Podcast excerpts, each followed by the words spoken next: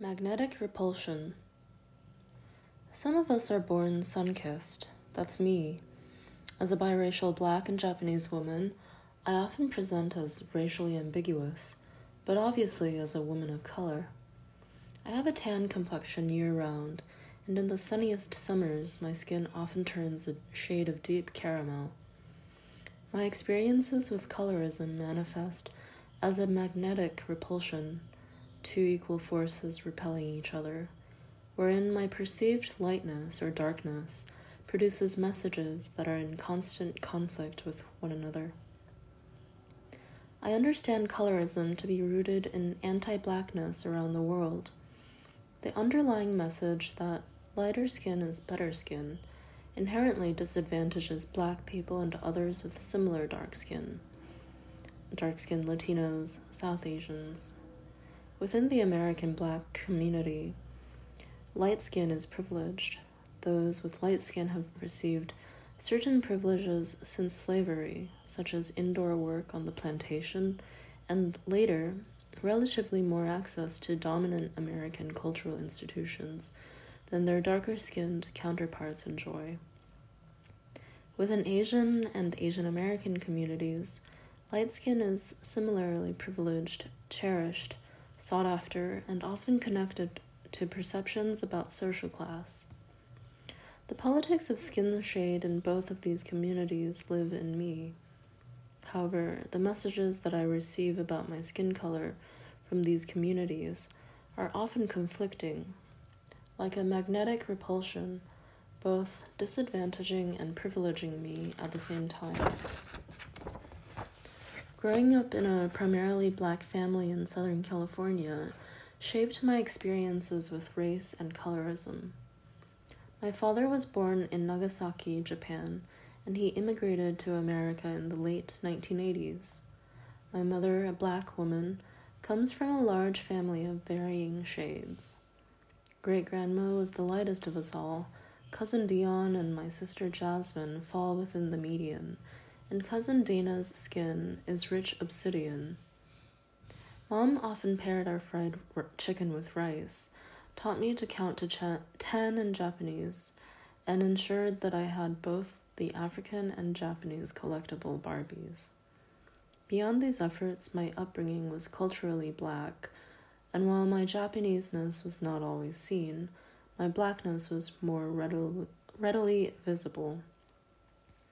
Though I recall my mother's attempts to make sure some Japanese influences were present in my life, I've never known what it means to be an Asian woman. And for much of my life, the only other people I have known of Japanese ancestry have been my father, twin brother, and Tracy, a classmate in school. Soon, the Asian woman who owned the local black beauty supply shop, was the first Asian woman to show any interest in me. She gave me free barrettes with each visit to the shop. Racialized experiences in my life produce messages with great polarity, particularly with women from the racial communities to which I belong. My interactions with Asian women typically render me invisible, wholly unseen. With these women, the news that I too am Asian is more often than not met with surprise. With wide eyes, I am asked, You are Japanese? And what?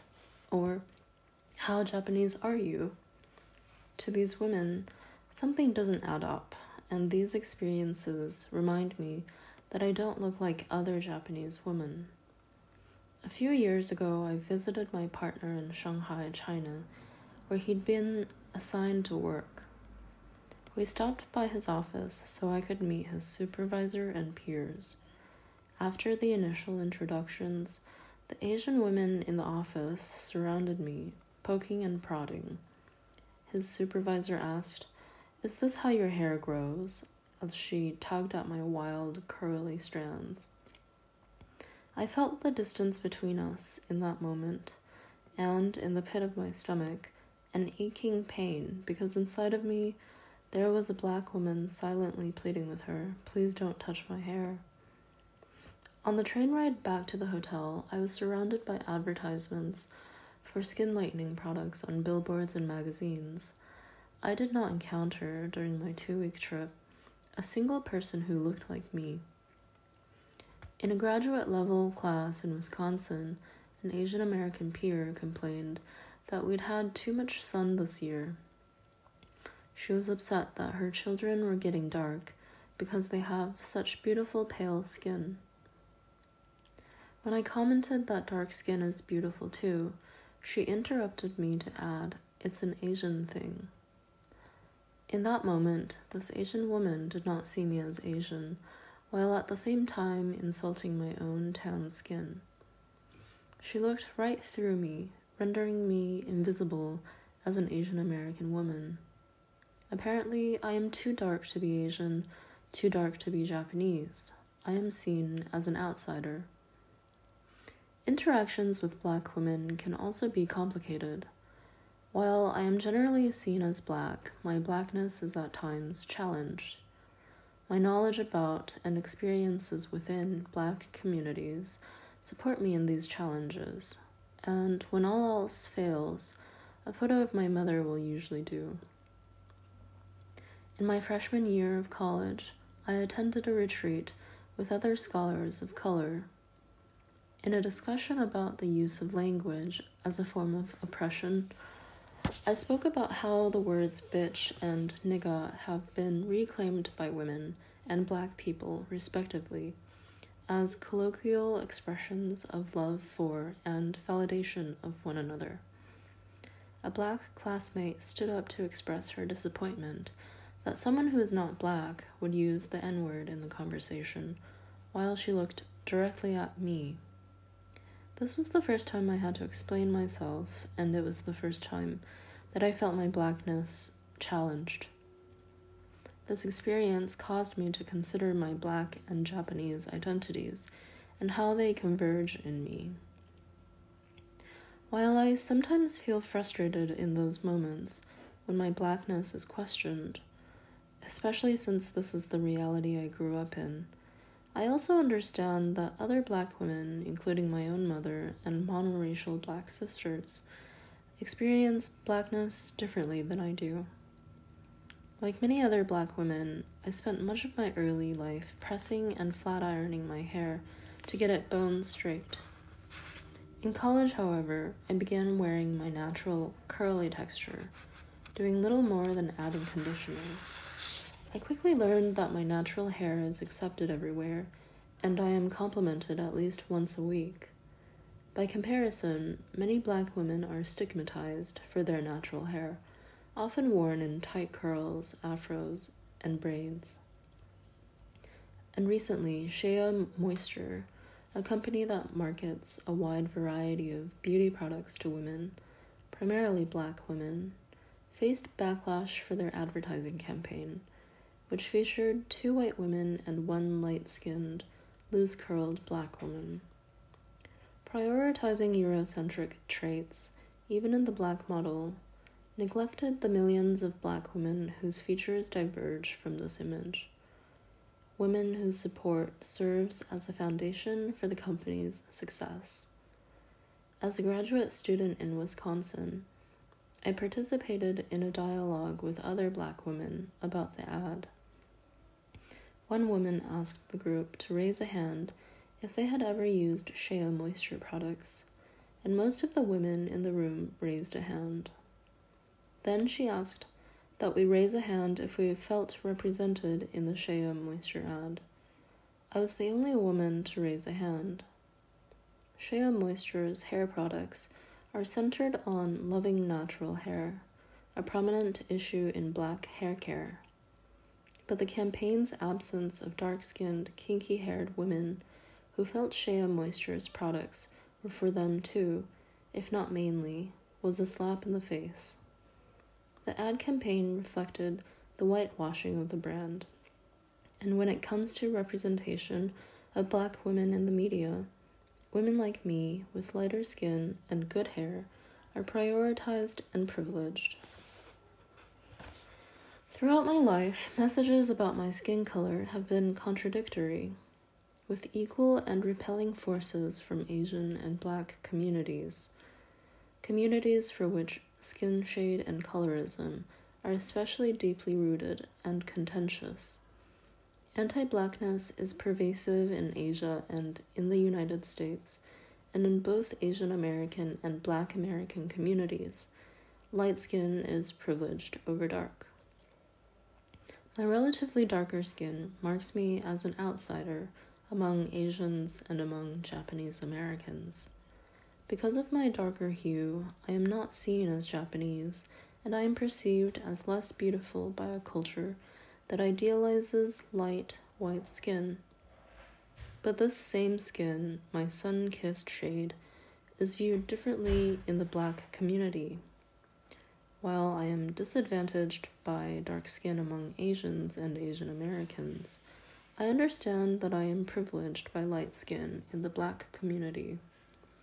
These experiences with colorism repel me towards and away from my own racial identities. They impact my ability to build lasting relationships with and to see myself in my racial peers. As I engage with others about colorism, I am constantly learning how people perceive each other, themselves, and me.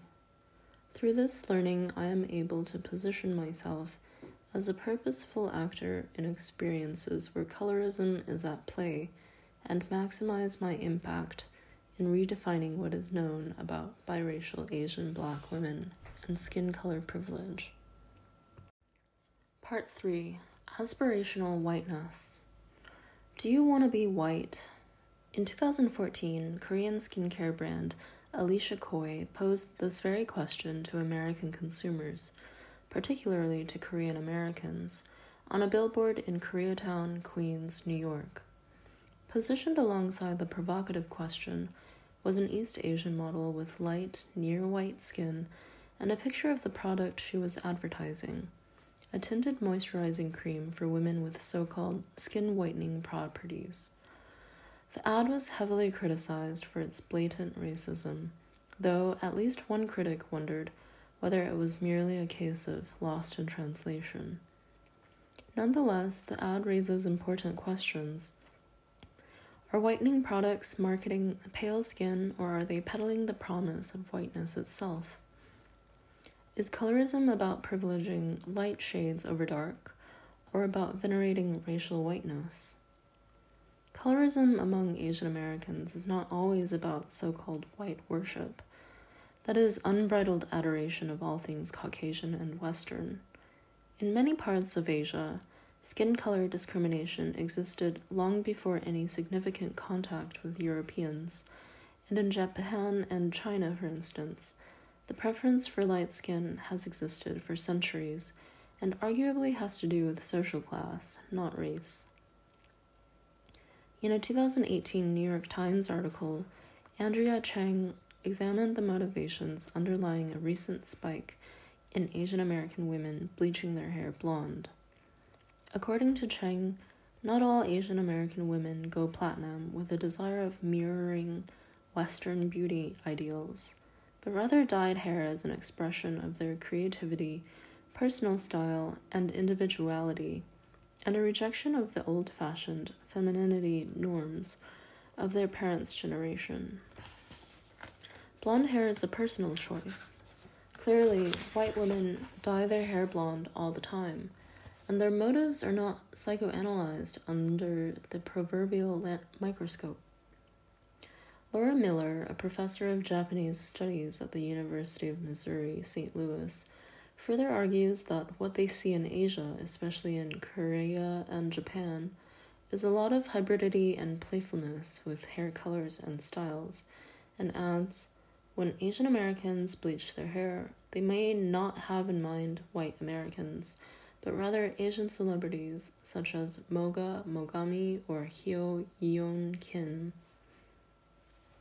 Moreover, whether Asian American women really want to be white is a contentious and hotly debated question, and Rondilla and Spickard argue that there is overwhelming evidence that they do not want to look or be white, but rather they want to look like wealthy upper class Asians. For some Asian ethnic groups, however, particularly those whose histories are deeply entwined with and shaped by European imperialism, value is perhaps placed not simply on possessing light skin, or light hair for that matter, but on whiteness itself. Whiteness for some is held out as a goal, something to which to aspire. In this section, Asian American women reveal how colorism in their ethnic communities and in their families is connected to the idealization of, and in some cases, desire for whiteness. Traits connected to whiteness are valued because whiteness itself is valorized and glamorized. Perhaps not surprising given the long history of European colonization in some parts of Asia, such as in India and the Philippines. European rulers held power and privilege over their Asian subjects for centuries and for the oppressed masses. Whiteness and for the oppressed masses, whiteness became a symbol of status and sophistication. According to sociologist C.N. Le at the University of Massachusetts at Amherst, European colonization of non white countries in Africa, Asia, and Central South America elevated European history and culture, including the physical appearances of whites as a racial group. This solidified Europeans' position at the top of the political, economic, cultural, and military hierarchy on a global scale. As their culture spread, frequently by means of physical conquest, racially based standards of beauty came to include light colored hair and eyes, and most importantly, light skin. This is evident even today in post colonial Asia in the white is right mentality held by many Asians, wherein all things Caucasian and Western, including but not limited to physical appearance, are held up as superior to all things local. As described in the introduction, for example, Caucasian models are often employed to advertise products to Asian peoples across Asia, and author and editor Elaine Y. J. Lee writes about her experiences growing up in Seoul, South Korea, reminiscing that I'd been all too used to passing by Korean billboards with blonde, blue eyed couples modeling, say, my dad's preferred domestic brand of golfwear. My eyes had grown so accustomed, passive, and immune to Western foreigners modeling Asian brand apparel that I hardly even noticed. She continues Fair skinned foreigners not only appear in fashion apparel campaigns, but also in magazine editorials and even television commercials for household products. This applies to many countries across East, Southeast, and South Asia, including Japan, India, Thailand, South Korea, China, and Singapore. In fact, a 2011 study of race in advertising found that in China and Malaysia, just as in the United States, the vast majority of mannequins were white, and most of the models used in advertisements were Caucasian. This was true especially for fashion ads, but also for a wide range of ads marketing cosmetics, eyewear, shoes, jewelry, and even electronics. Other studies have found that most clothing ads in Taiwan and Singapore feature Caucasian models, and most of the models used in ads in women's magazines in South Korea are Caucasian. Perhaps the use of Caucasian models for Asian brands simply represents Asia's attempt at racial diversity and inclusion, though notably, black models or those of other races are relatively rare. For instance, a study of ads in Korean women's magazines found that more than 70% of the models were Caucasian, while less than 1% were black. The adulation given to Caucasians and Western beauty norms can be further observed in the ways in which white women are placed front and center on platforms specifically intended to showcase Asian beauty. Recently, Vogue India featured Kendall Jenner Caucasian as the cover model for their 10th anniversary special, special edition issue. And Vogue Japan's 15th anniversary cover starred Caucasian model Miranda Kerr. Regarding the latter, style blogger Eliza Romero admits that she finds it difficult that Japan, with its own prosperous fashion and modeling industry, couldn't find a single Japanese model to grace its cover. Likewise, many found it frustrating and highly improbable that no Indian woman among the more than millions in India and around the world could be found to represent Indian beauty in an Indian based fashion magazine on its anniversary cover. One person tweeted in response Were all the Indian women unavailable? As the magazine faced considerable backlash, criticism, and accusations of whitewashing, something that is all too common in Asia, just as it is in the United States. Perhaps globalization and the spread of Western beauty norms through mass media are part of the problem, though undoubtedly the impact of colonization continues to bear down upon the psyches of many in Asia, as well as much of the Asian diaspora, including Asian Americans. Noor Hassan, Pakistani American, argues that desire for light skin among South Asians cannot be divorced from the impact of European colonization, and likewise Agatha Roa, who identifies as Pacific Islander American, writes that colorism within her own Filipino family is firmly tied to colonization by Spain and the United States. Her mother was born in the post World War II Philippines, where she learned that everything in America was syrupy sweet if you were white. For her mother, as perhaps for other Asian Americans raised in colonized or post colonial countries, whiteness, the racial group, not simply light skin, is equated with beauty, but also status and ascension up the social ladder. Noelle Marie Falchis, Filipina American, similarly describes her mother's aspiration for whiteness because, as Noelle contends, she suffers from a colonized mentality and believes that whiteness is the key to success in America. According to Noelle, her mother learned the value of whiteness in the post colonial Philippines, where the indoctrination for Western Eurocentric traits as preferred was introduced, enforced, and solidified. Notably, Noelle recognizes that the desire for whiteness is not solely about Caucasian beauty norms, but about all things Western, including European language, rather than native tongues, and Catholicism, which was introduced to the region by Spain, as opposed to their ancestral spirituality. She further contends that her mother's veneration of whiteness was additionally compounded with her migration to the United States where the image of American success also looks overwhelmingly white. As in many parts of Asia, whiteness is esteemed in American society and is equated with financial success, social mobility, and assimilation. Even the American dream was and is a white one. Historically, people of color were excluded from its promise through racist exclusionary practices such as Jim Crow laws, which reserved the best schools and public amenities for whites, restrictive covenants, and outright violence, which kept people of color out of white communities, federally backed housing policies that denied home loans to people of color, and even U.S. citizenship laws, which originally granted citizenship only to free white males.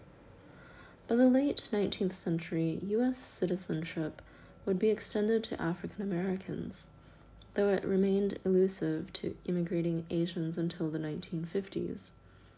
In two landmark Supreme Court cases, Asian immigrants fought for U.S. citizenship, and they did so by claiming whiteness.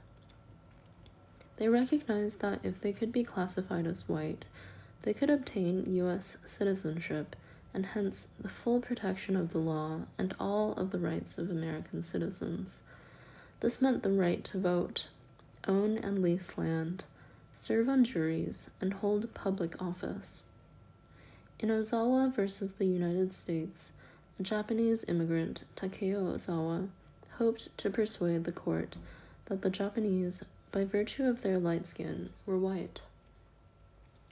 A few months later, Bhagat Singh Thind, an Indian immigrant and former U.S. serviceman, made a similar plea in Thind versus the United States, though in his case he did not argue for whiteness based on shared skin color, but rather he claimed that Indians shared common ancestry with Caucasians. Despite Ozawa's and Thind's requests for racial reclassification, the Supreme Court ruled against them both, arguing that despite their light skin, or so called shared ancestry, they were not white. In the case of Bhagat Singh Thind, Justice George Sutherland stated, It may be true that the blonde Scandinavian and the brown Hindu have a common ancestor in the dim reaches of antiquity.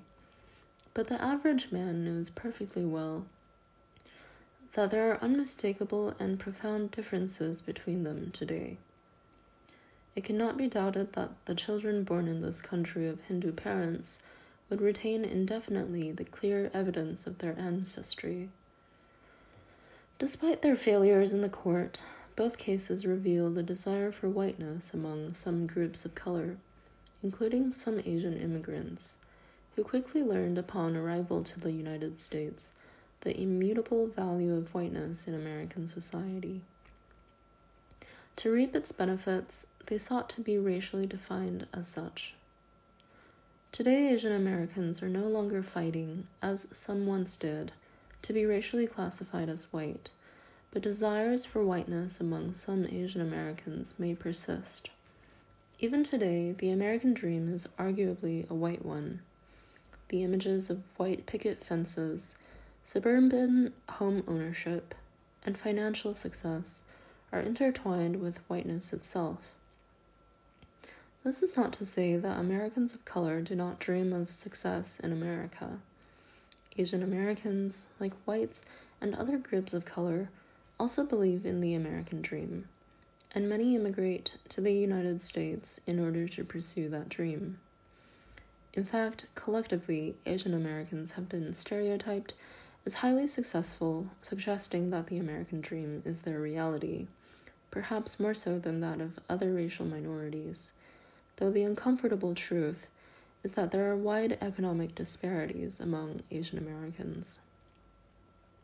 Some ethnic groups, such as the Japanese, Chinese, and Indians, have been described as outwhiting the whites in terms of economic success, while some Southeast Asian American groups who immigrated to the United States as refugees with few resources, such as Cambodians, Vietnamese, and Laotians, are trapped in intergenerational poverty.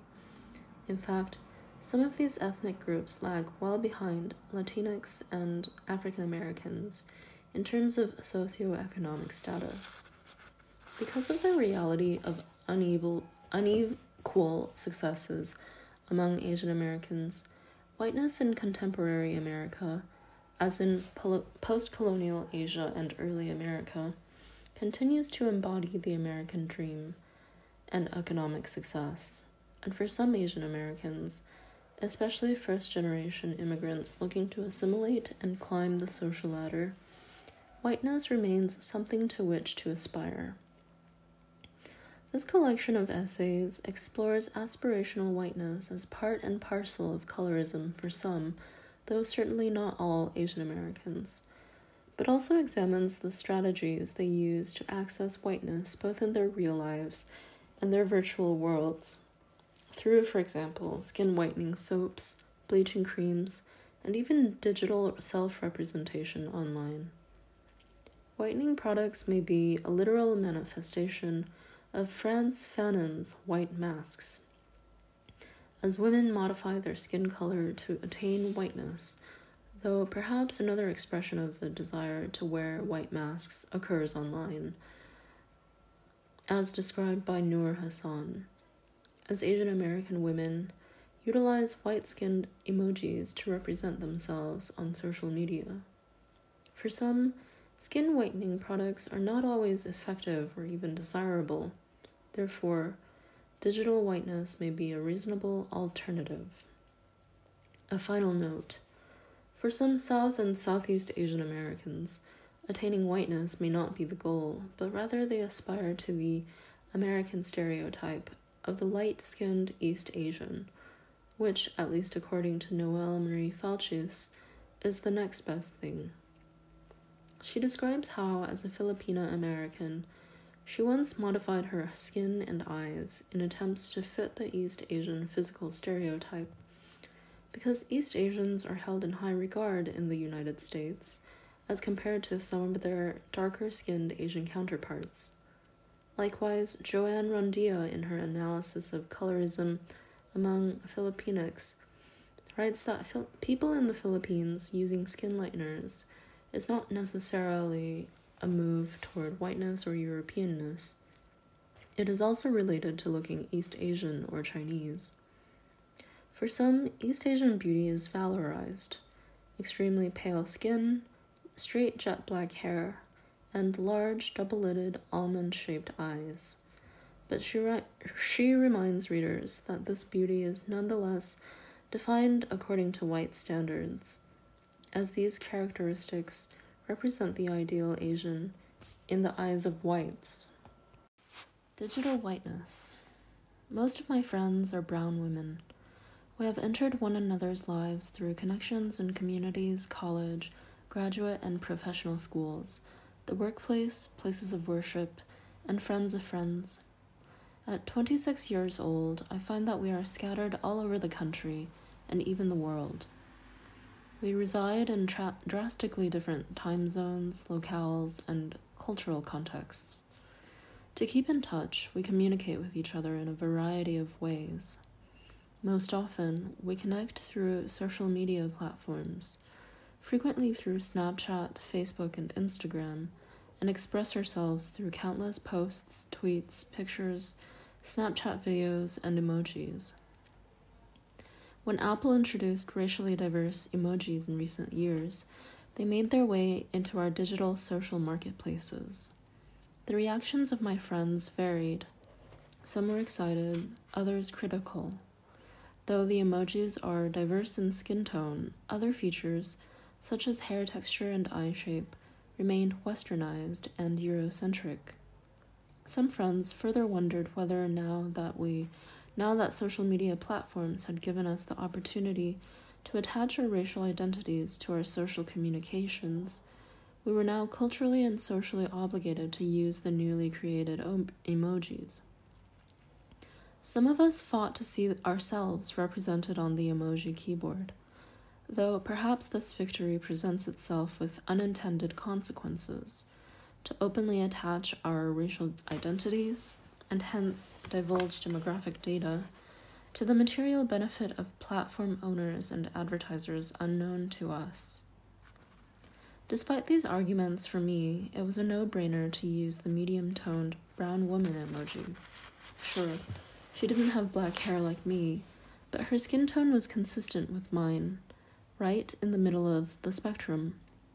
And to me, her brown tone best represented my South Asian identity as a Pakistani American woman. Most of my friends use these emojis, and with the rise of Bitmojis, avatars that enable even more flexibility and personalization, there are seemingly endless ways to express moods, mindsets, feelings, attitudes, and activities through these tiny socio digital cartoons. What I never anticipated from the introduction of these digital expressions of identity was a significant shift in how I perceived people of color on social media, especially brown women.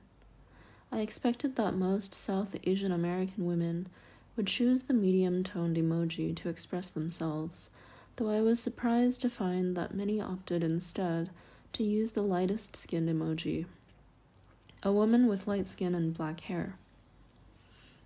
Most surprisingly, the skin tone of this emoji is even lighter than what is presumably the archetypal American white woman emoji that is illustrated with faintly bronzed white skin and blonde hair.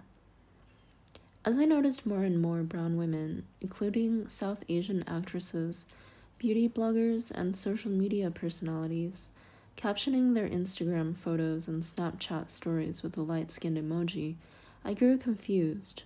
Don't you realize that you're brown? I thought. Why would brown women opt for an emoji that is obviously unrepresentative of their actual skin tone? I didn't understand why brown women, women who believe in racial justice, who disavow the impact of colonialism and prejudice on our society, who are woke, who are liberal minded, who believe in a fair and equal society, selected emojis that are not brown like them. Sure, the medium skin tone brown woman emoji isn't everyone's skin tone. Maybe you are a little lighter skinned, but still, aren't you brown? Instead of opting for the emoji that reflects your racial identity, what informs your decision to swipe all the way to the left in the emoji selection pane and choose the lightest skinned digital representation of yourself? Every time I see this happen on a social media platform, I cannot help but think, why are you, a brown woman, opting for digital whiteness when there are options to express yourself with emojis that are more consistent with your racial identity and phenotype. I cannot divorce emoji usage from its underlying racial and cultural connotations. I think about the impact of European colonialism and preference towards light skin in our cultures.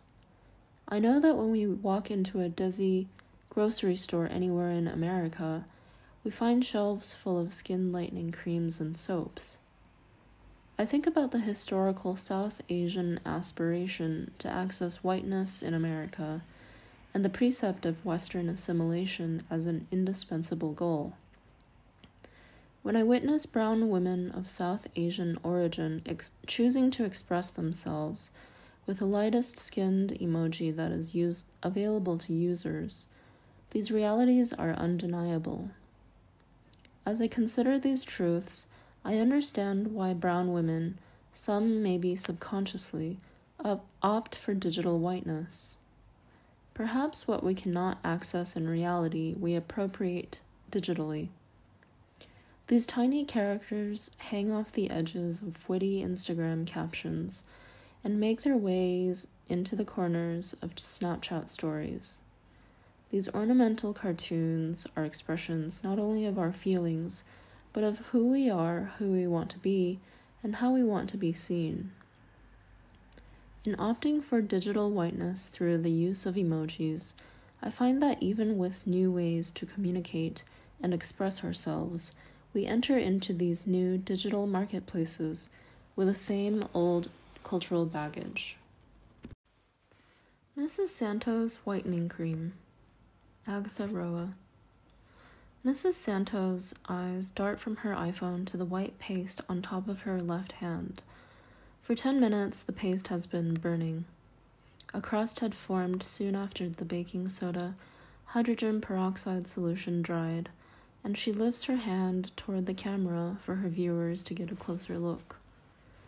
Mrs. Santos is older than most YouTube posters I've seen, in her late 30s and housewife, perhaps.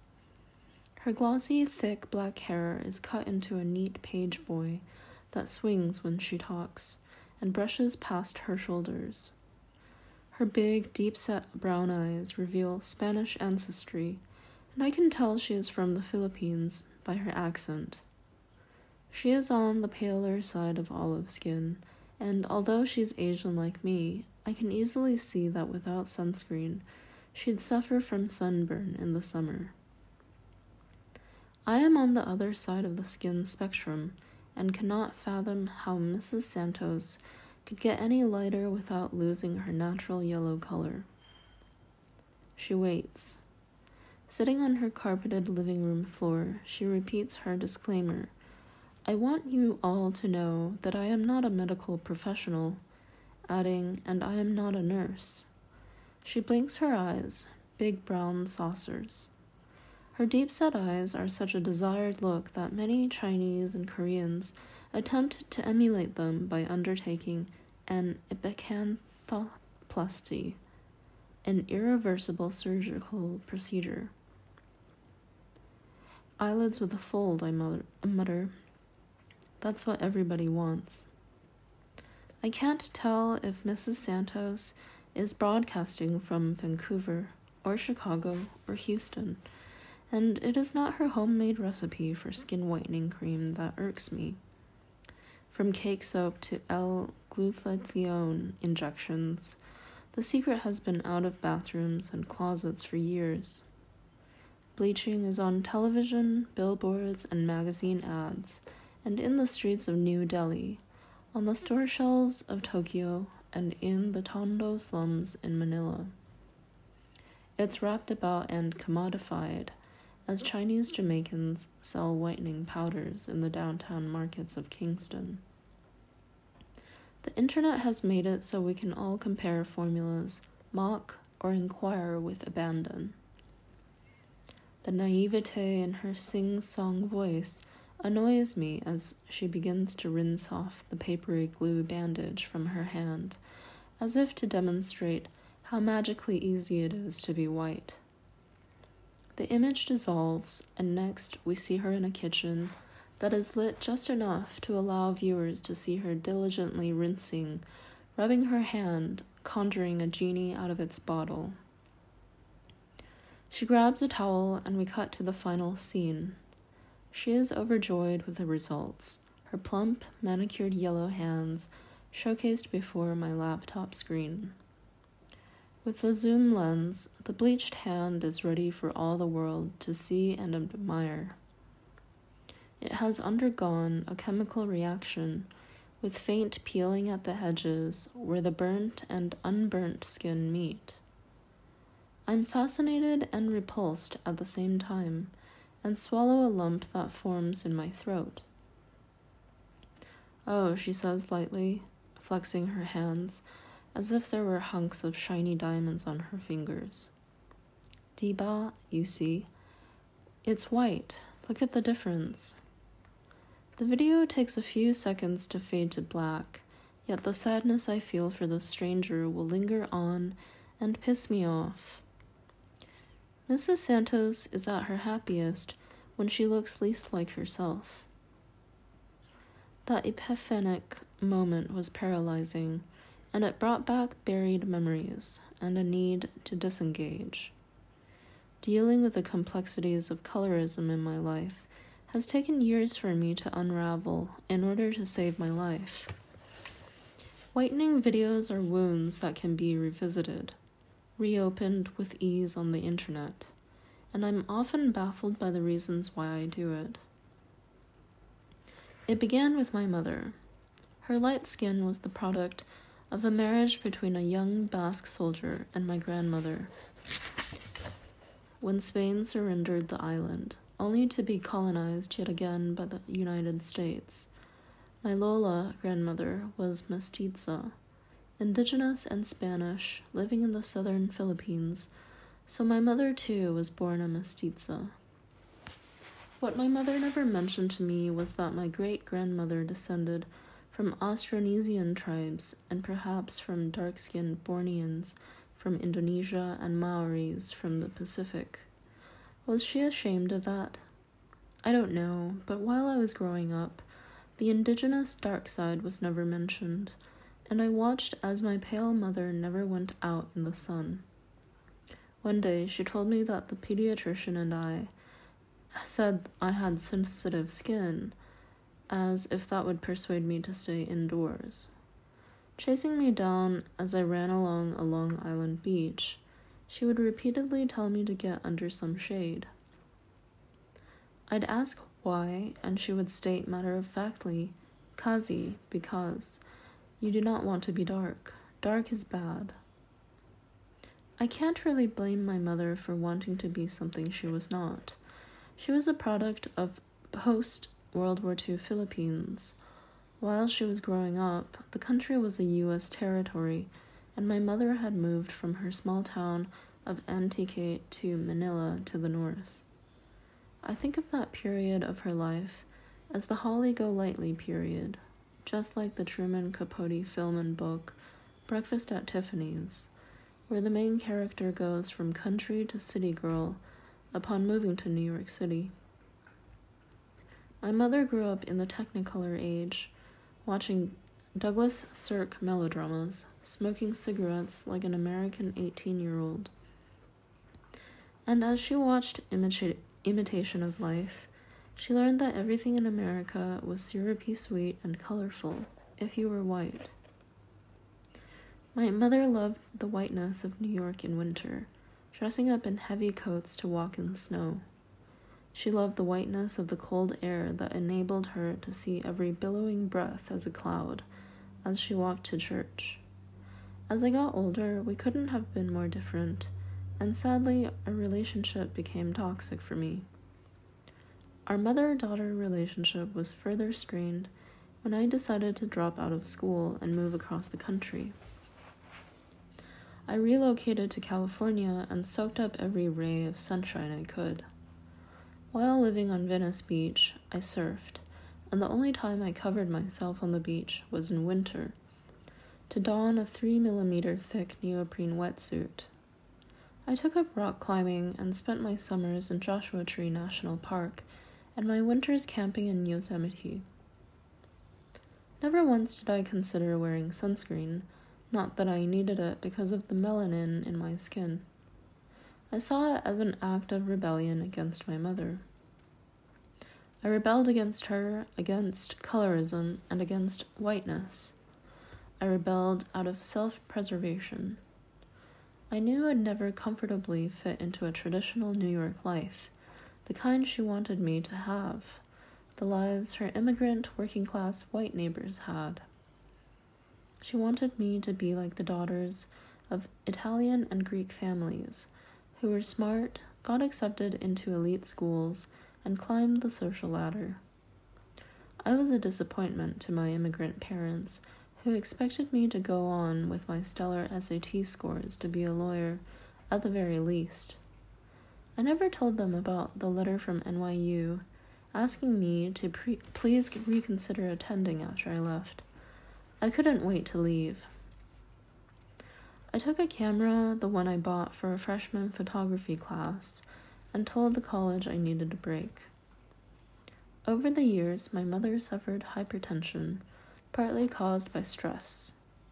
I knew she had a ton of internalized frustration, but her need to perpetuate our differences, instead of seeking to understand them, resulted in failure. Her only daughter ran away from her and her whitewashed dreams. Mrs. Santos' latest video shows viewers how to make a quick whitening facial mask out of lemon juice, sugar, and her favorite brand of disinfectant called Oxygenada. She waves the half empty bottle of hydrogen peroxide, a brand only available in the Philippines, at her audience.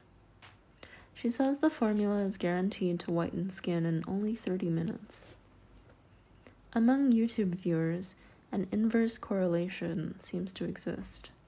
The lower the educational level and social class, the greater the desire to whiten one's skin via questionable means.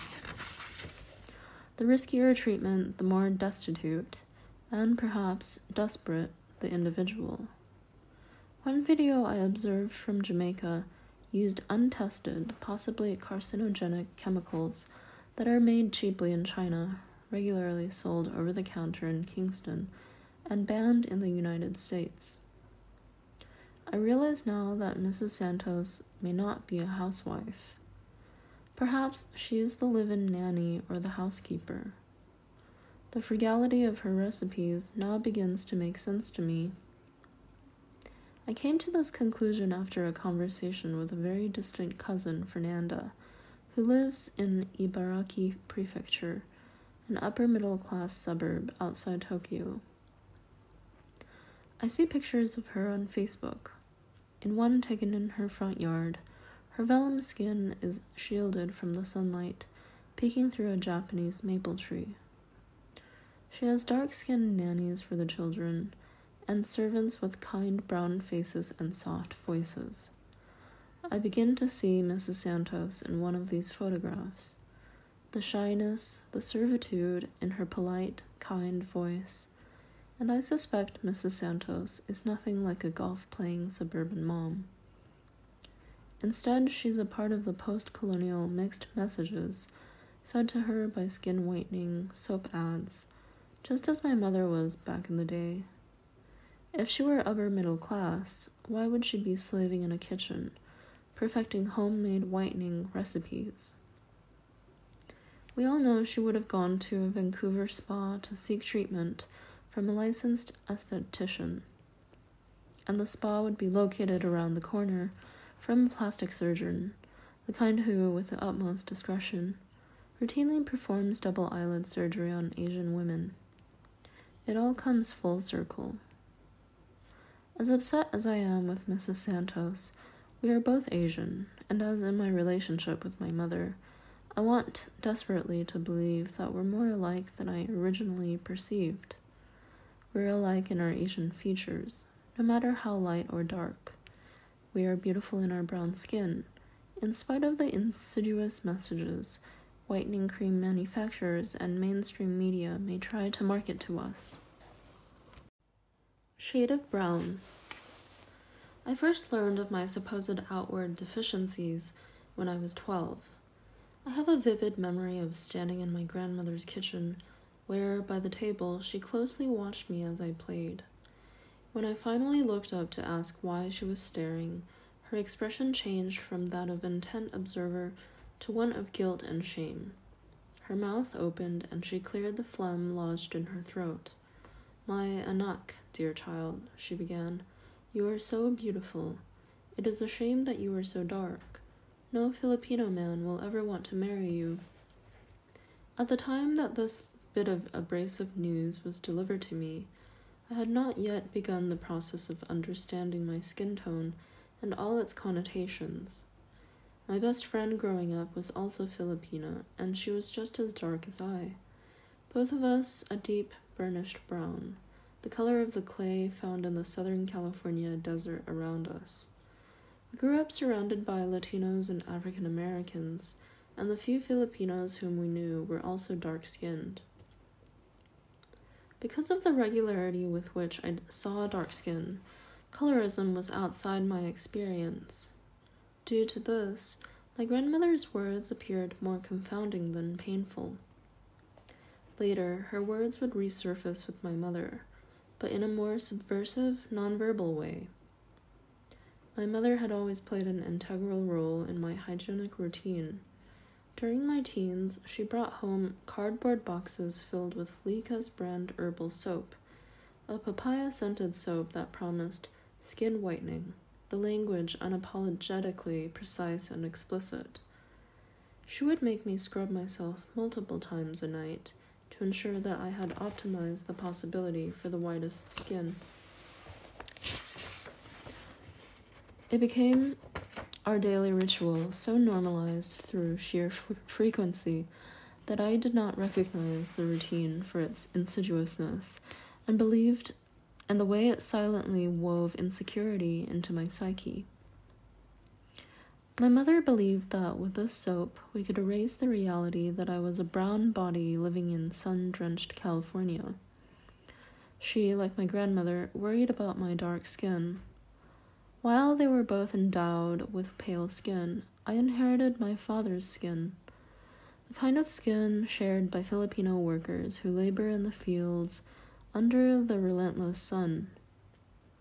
I think my mother was ashamed of my skin, for in our culture, skin color is synonymous with social class.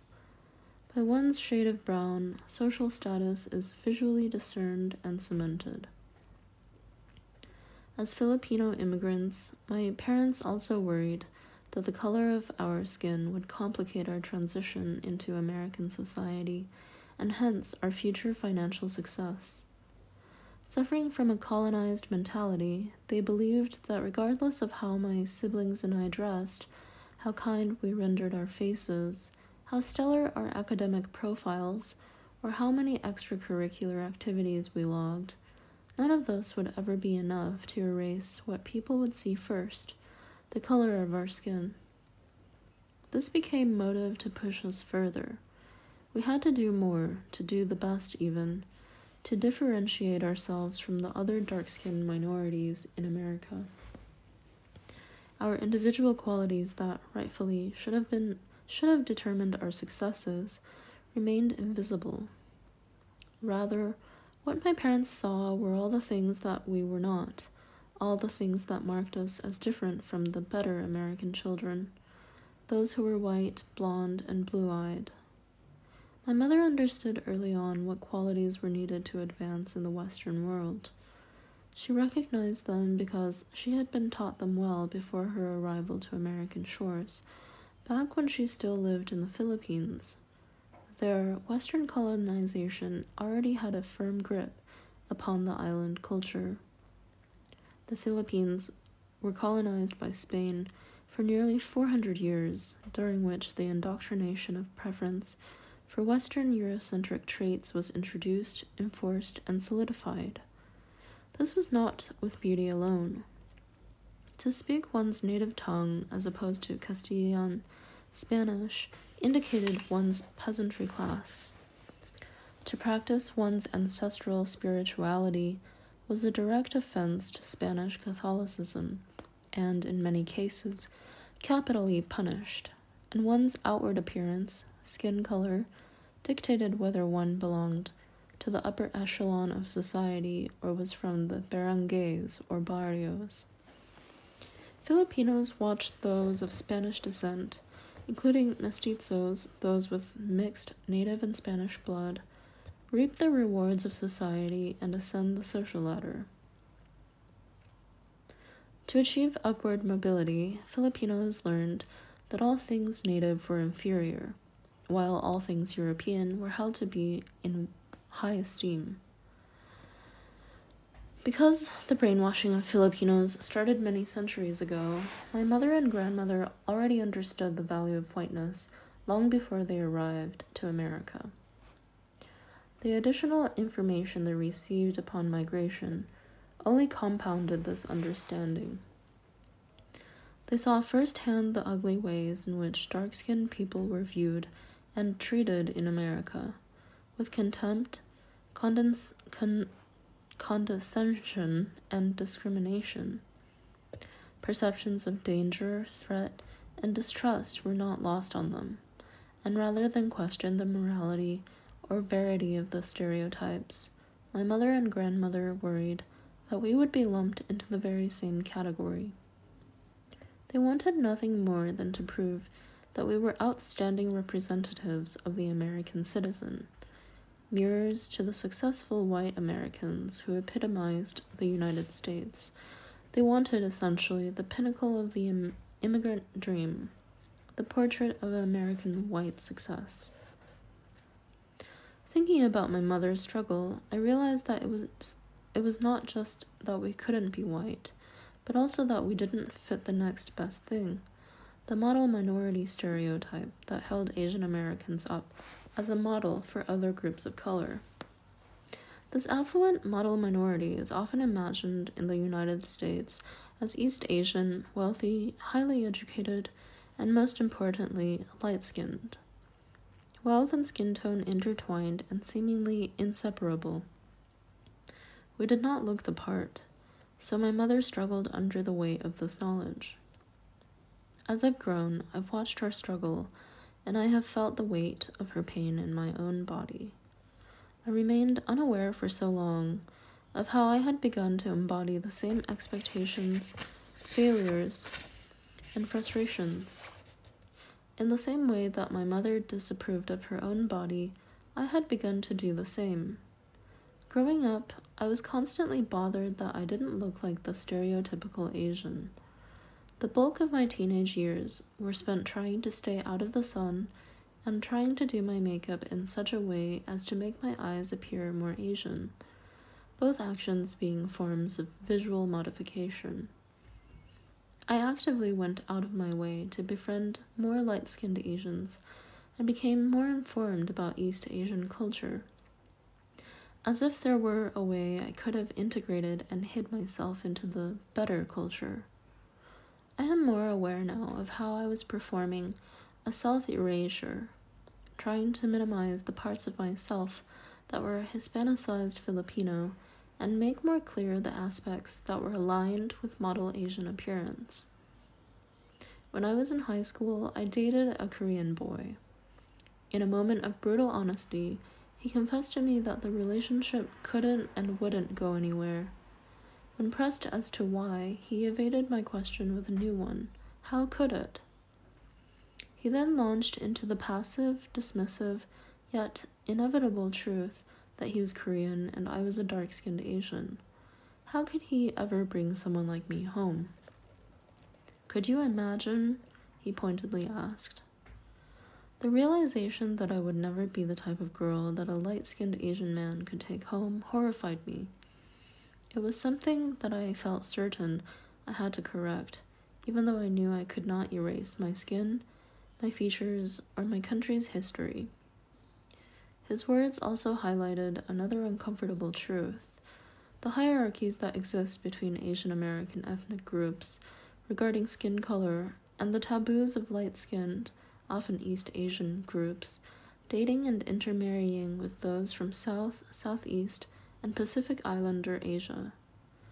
Colorism is rampant within my own community, but also across Asian America, positioning Asian ethnic groups along their own social hierarchy and at times pitting them against each other. As I look back now, I cannot blame him for his words. He was, like me, chained by a culture steeped in colorism.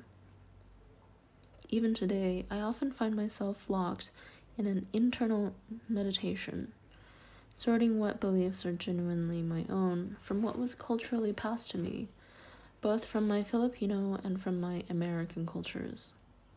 Growing up in America, I learned that I was not beautiful in a Western way, and through my interactions with other Asians, I learned that I did not fit the Eastern standard either. Today, the voice of Asian America grows louder, and with growing diversity and multiculturalism in America, I am beginning to understand that our definitions of beauty matter. Those young years of defining self worth come and pass quickly, and who I am now is heavily informed by my struggles. What I once understood as markers of negative difference, I am now beginning to view with reverence. As America experiences the cultural shift of women and minorities becoming more persistent in voicing their discontent with the incongruities of equality sewn into the fabric of our society, I have become empowered by my uniqueness. We are still finding the language in which to address the ways we internalize cultural expectations and all the negative connotations that come with this. But with each step forward, we are becoming more aware, more empowered, more persistent. As we go, I watch with delight the shifts that happen for me internally, erasing the things that I had once allowed to erase myself. Anti Blackness when Ariana Miyamoto was crowned Miss Universe Japan in 2015, she broke unspoken barriers. She was born and raised in Japan and is a Japanese citizen, though she was no ordinary Japanese beauty queen, primarily because she was born to a Japanese mother and an African American father. Because of her racial background, her win garnered international attention, and many in Japan openly questioned her Japaneseness is it okay to select a hafu, a half Japanese person, to represent Japan? Miss Universe Japan is. what? Even though she's Miss Universe Japan, her, for- her face is foreign no matter how you look at it. Her mixed race background drew both interest and criticism, though Martin Fackler of the New York Times argues that experts on pageants say it is precisely because she is half black that she has gotten so much attention, because her victory overturned an unspoken hierarchy in which those with lighter skin color have long been celebrated as the most beautiful. Had she been part white, she might have received similar criticisms, though the intensity of the backlash might have been markedly different. For many, and perhaps for Ariana Miyamoto herself, There may be no doubt that her blackness and dark skin were the primary issues of contention.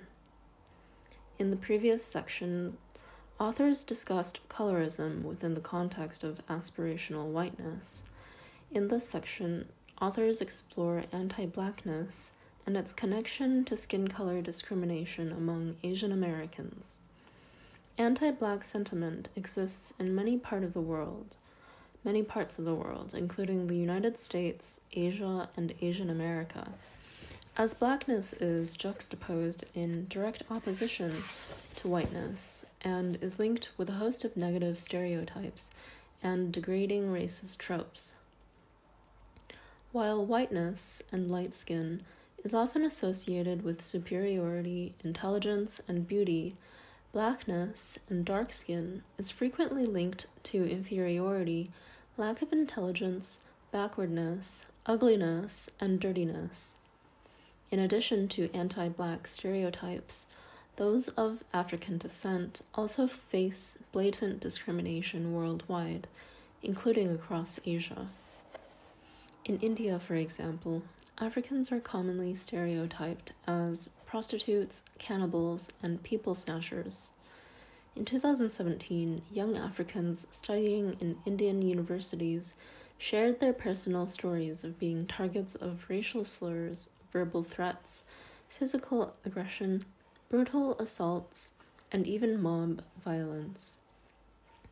Nigerian chemistry student Zaharaddin Muhammad spoke of daily verbal abuse on the streets of Greater Noida near, near Delhi, such as Hey Bandar, Hey Monkey, and other Africans described endless stares and aggressive posturing by Indian locals, and general perceptions of feeling unsafe in public spaces.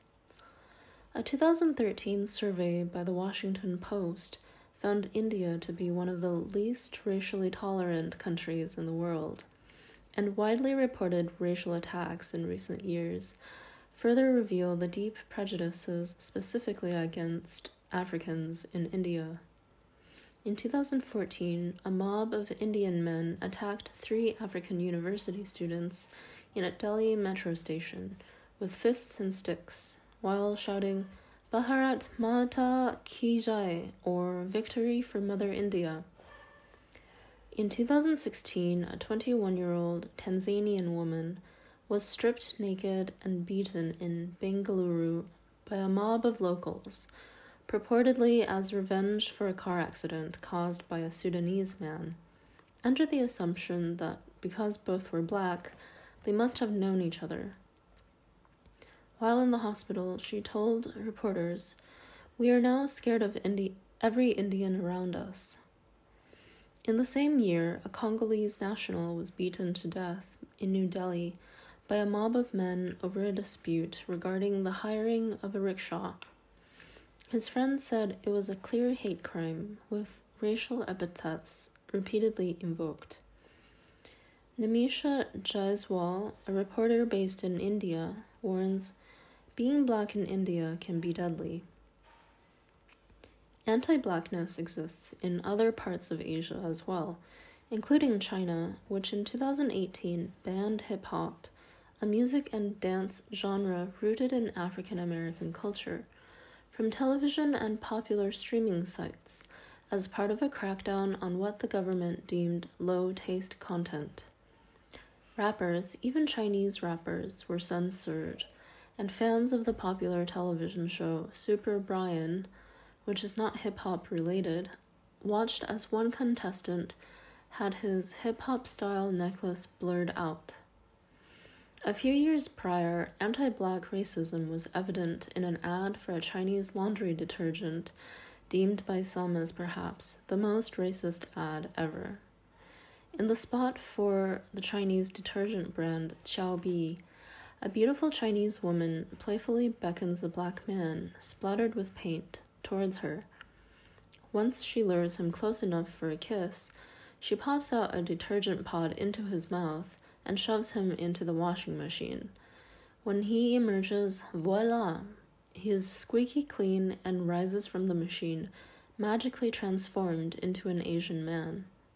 The linkage of blackness with dirt is a reflection of broader anti black sentiment, and the ad arguably a symptom of the deep prejudice toward black people in China and across Asia. Some argue that the homogeneity and lack of diversity in some parts of Asia explain anti black bias. Perhaps limited contact with other racial groups is the real culprit here. A. Moore writes that those of African descent visiting China should not be surprised if they are stared at or swarmed by locals snapping their photo, touching their hair, rubbing their skin, and asking them a litany of questions that reflect their ignorance and lack of interaction with black people. However, while those of African descent typically face prejudice and discrimination, it bears notice that whites are often on the receiving end of praise, positive attention, and shows of respect, suggesting that lack of interaction is not the only explanation for anti blackness. Asians in some parts of Asia have limited contact with both blacks and whites, as well as other racial groups, though the treatment of blacks is markedly different from that of other racial groups. In Taiwan in 2008, one prestigious private school advertised on social media for substitute English teachers to teach four and five year olds in New Taipei City. In addition to routine information about salary and location, was a postscript inserted by the poster of the advert. The school has informed me that it will not accept applications from people who are not from predominantly English speaking countries or who are black or dark skinned.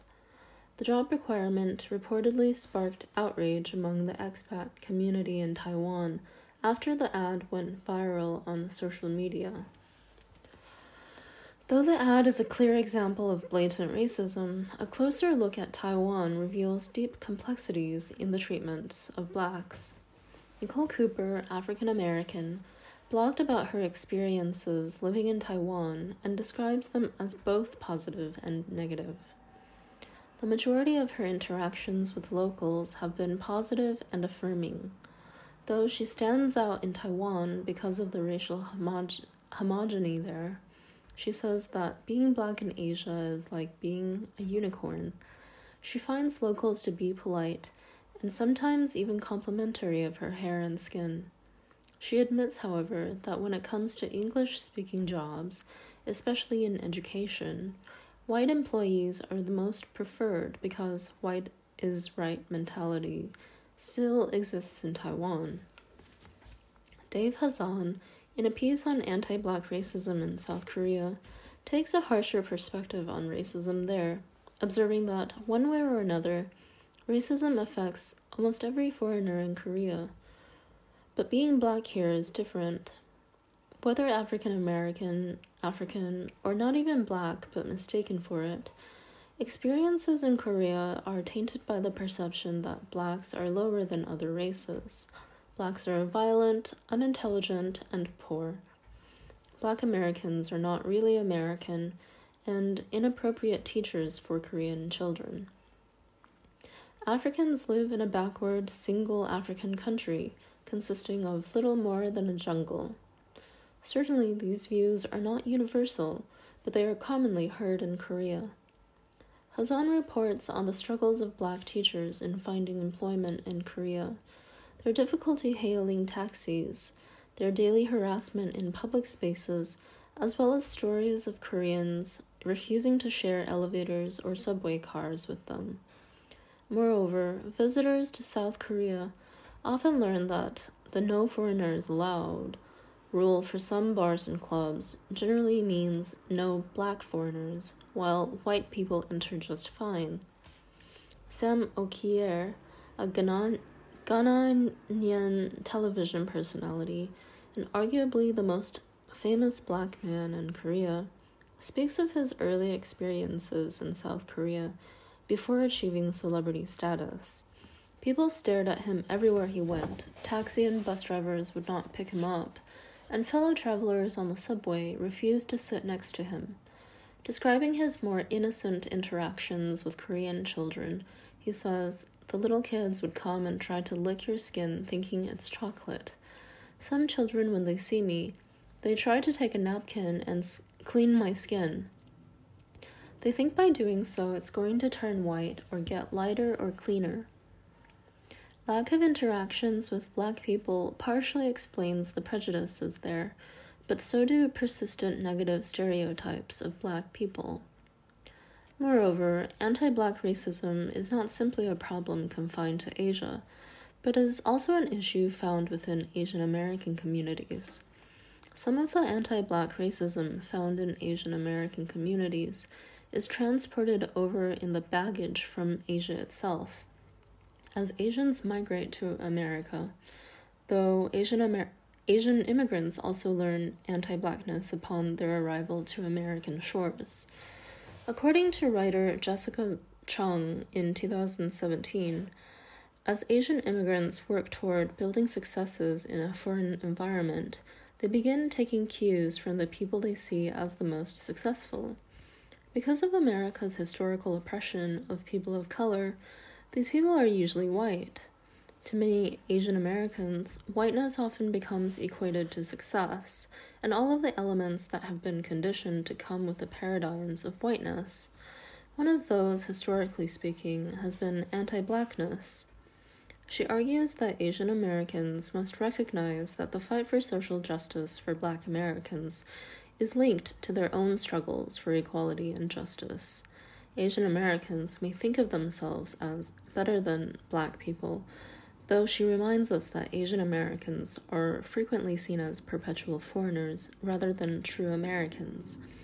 Further, Kim Chanbonpin, a law professor at the University of Chicago, maintains that Asian American desires to move up the social ladder often center on anti black racism and the belief that in order to move up the ladder, they must step on the shoulders of blacks and then not pull them up, but crush them heel to head. Of course, they do not have to step on black Americans on their way up, but, but perhaps this is their perception in a race based, competition oriented capitalist society. Furthermore, racial stereotypes learned in the United States, both negative and positive, contribute to anti black sentiment among Asian Americans. Black white relations in America, with the legacy of slavery and Jim Crow segregation, have been particularly contentious, and negative stereotypes of American blacks abound. Anti black stereotypes are broad and deep in American society and routinely reinforced through mass media platforms such as American film, television, music, and even social media. Certainly, this list is not exhaustive. No African American, no matter how powerful, rich, or successful, is immune. Former US President Barack Obama, multiracial with black and white ancestry, faced a barrage of racist stereotypes spread through social media leading up to and during his eight year presidency. They were frequently portrayed in ape and monkey like depictions, and his wife, Michelle Obama, was called an ape in heels by a sitting West Virginia mayor. The association of apes and monkeys with American blacks is a long standing racist trope in the United States and endures even today. Comedian Roseanne Barr's widely popular rebooted sitcom, Roseanne, was abruptly cancelled in 2018 after a single season when she publicly insinuated on Twitter that one of Obama's former senior advisors, a woman with African ancestry, was an ape. Because of these negative stereotypes and dehumanizing characterizations, it should be no surprise that Asian Americans would want to distance themselves from American blacks. Moreover, even a seemingly positive stereotype, such as the model minority stereotype, often ascribed to Asian Americans, contributes to anti blackness. The stereotype asserts that Asian Americans are highly successful economically in America and should be held up as a model for other minorities to emulate including African Americans, though the stereotype is highly problematic and misleading. Journalist Chris Fuchs argues that the model minority stereotype masks wide economic disparities among Asian Americans and causes great anxiety and stress among second generation Asian American children who are expected to live up to the image. According to Suman Raghunathan, executive director of South Asian Americans Leading Together, the model minority stereotype is not just a myth, but really a farce, and perhaps an intended byproduct of the stereotype is its divisiveness among people of color. According to the stereotype, if Asian Americans can work hard and be successful, so too can Black Americans. If blacks cannot achieve financial success, then, as the stereotype contends, there must be something wrong with them laziness, lack of desire, or even lack of intelligence, while at the same time the stereotype glosses over several hundred years of institutional discrimination directed at those of African descent. Slavery, Jim Crow segregation, and well documented institutional discrimination that persists today. This narrative positions Asian Americans as a better racial group, while willfully ignoring Asian ethnic groups who do not fit the model minority stereotype. It also conditions those of Asian descent to see themselves as superior to American blacks and even blame blacks when they do not achieve comparable educational and financial success. Hence, what is intended to be a positive stereotype of Asian Americans, though deeply flawed and outright false, serves as a further catalyst for anti black bias. In a 2017 article about anti blackness among Asians and Asian Americans, contributor Tyrus Townsend further claims that anti blackness is entwined with an aversion to dark skin. He writes The rejection of brown bodies seems to live within Asian American communities, which I argue is clearly problematic for African Americans, but also for those Asian Americans with dark skin. Perhaps the disdain for brown bodies, even their own, can be observed in former Louisiana Governor Bobby Jindal, Indian American and brown skinned, who made headlines in 2015 when a portrait of him hanging in the state capitol portrayed him with white skin. One cultural commentator facetiously asked, Was brown paint busy when they created this Bobby Jindal portrait? And Twitter users joked, Who's the white guy? And will they be releasing the colorized version? Even Jindal himself, responding to the backlash, asked in jest, You mean I'm not white? Though he downplayed the flap and described the criticism of the painting as silly. This was not the only time, however, that Jindal's skin was front and center. Another self portrait that hung in his office similarly appeared whitewashed and some wondered if his skin in official government photographs had been lightened. Perhaps Bobby Jindal's case is an anomaly, though research suggests that dark skin is reviled among Asian Americans, and self disdain, especially among those with dark skin, may not be uncommon. In this collection of essays, women write about anti blackness in their Asian, Asian American communities, and how anti black racism is closely entwined with the aversion to dark skin in their respective ethnic groups and in their own families. Sarah Hussein, Pakistani American, writes about creationist stories embedded in Pakistani culture, i.e., stories about God's creation of different races, which, she argues, reinforce anti blackness and colorism among Pakistanis and Pakistani Americans.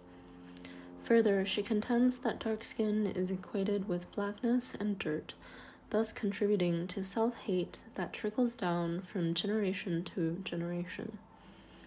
Wendy Thompson Taiwo, who is multiracial, Chinese, and black, writes about anti blackness in American society and in her Chinese American community. She considers what it means to be brown in America, how anti black racism is tied to disdain for dark skin, and how her dark skin and black ancestry have shaped her life. Blackness in America is tied to a host of negative stereotypes with which, as a multiracial woman, she must constantly contend.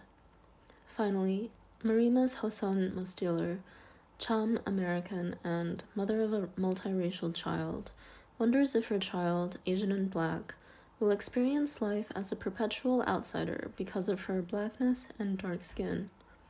She describes the anti black racism she sees in her Cambodian American community and in the United States, and considers what this will mean for her daughter's future. Creation Stories Galoshes splashing through muddy puddles, my older sister, Afia, ran home from bus 59, distraught and drenched. Her tears flowed faster than some of the precipitation that Monday afternoon. They said I'm too dark, Mamu, she blubbered about her classmates' taunts.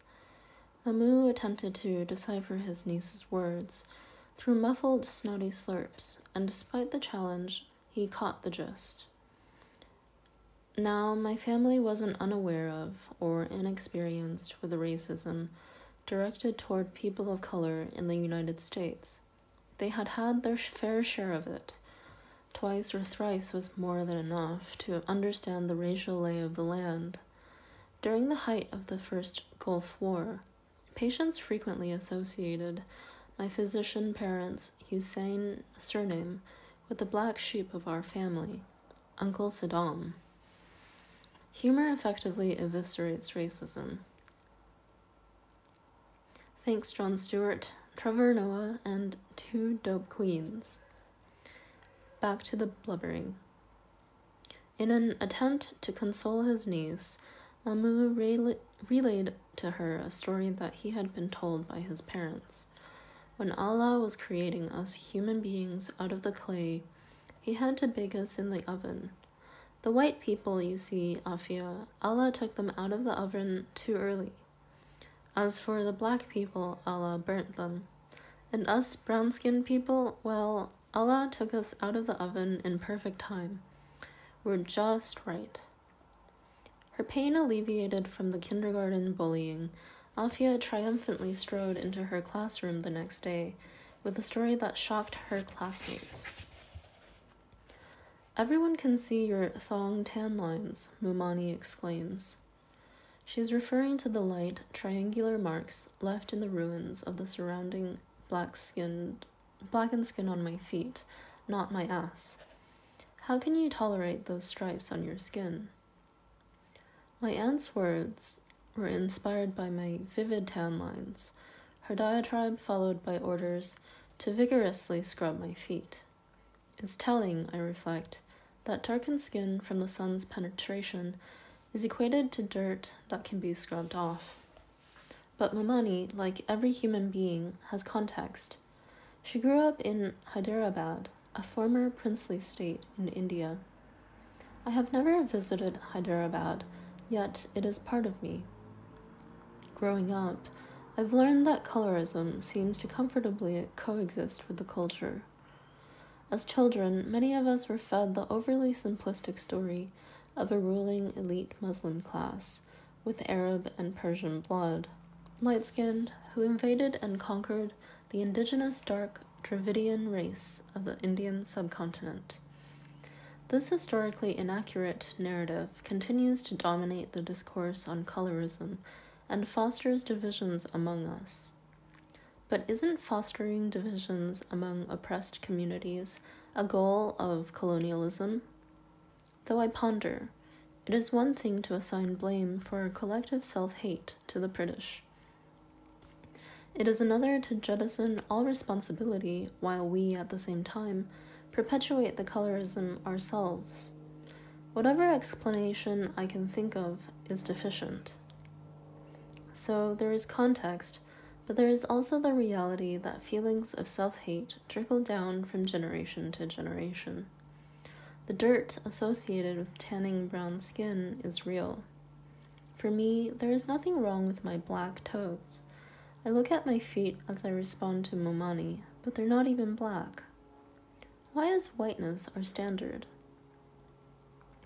She proceeded with skillful intonation, gesticulating with drama and a forceful voice.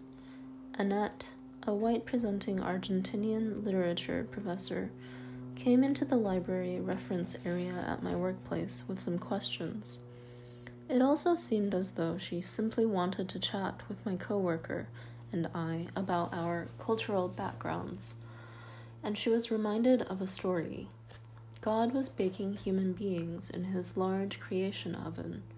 He took us out at separate times, so our skin was different shades.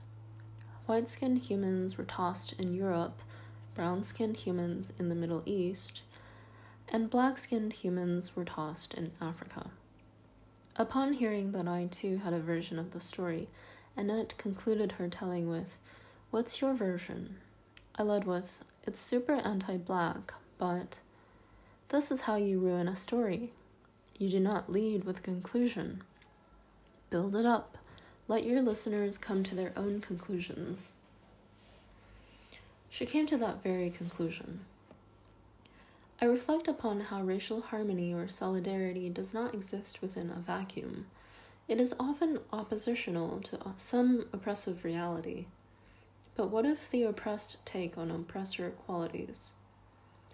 In my family, I'll say with certainty that we have absorbed anti black sentiment as a legacy of colonial education. My skin isn't light enough. My hair is too curly. And how do I make my lips appear less full? American fashion magazines instruct their readers to wear dark lipstick to make full lips appear smaller. I comply. So while colorism and all its ugliness can be inherited, what about individual accountability for these mindsets? I call out myself first. The sun's rays warmed the skin under my sandals on a Friday morning this past September. My Venezuelan college friend was summoned to the Immigration and Customs Enforcement Detention and Deportation Center for a random check in to review her DACA status. We walked briskly to the building, her breath shortening from anxiety. Why this check in? This was the second one in the past year, and it must be due to the policies of our orange in chief.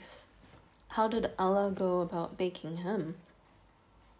Having left our cell phones in the car because they are banned in the center, we walked through the metal detector beep free. The waiting room was icy silent as immigrants, most of them at least here, brown, watched the doors to the ICE offices swing open and shut, patiently waiting for decisions on their fates. After entering the office for the check in, I sat with my friend opposite the stocky, lightly baked ICE officer with a buzz cut. A massive American flag and patriotic slogans emblazoned across his office wall. Staring at the huge red, white, and blue flag that for many symbolizes whiteness, I was reminded of the creation story of America, which prides itself on being one nation under God, indivisible, with liberty and justice for all. So, what about my friend's potential deportation from a country she's known as home for most of her life? Just as Mamu's creation story reinforcing colorism and anti blackness, the creation narrative of this nation is a myth that similarly reinforces these mentalities. When will whiteness not be our standard?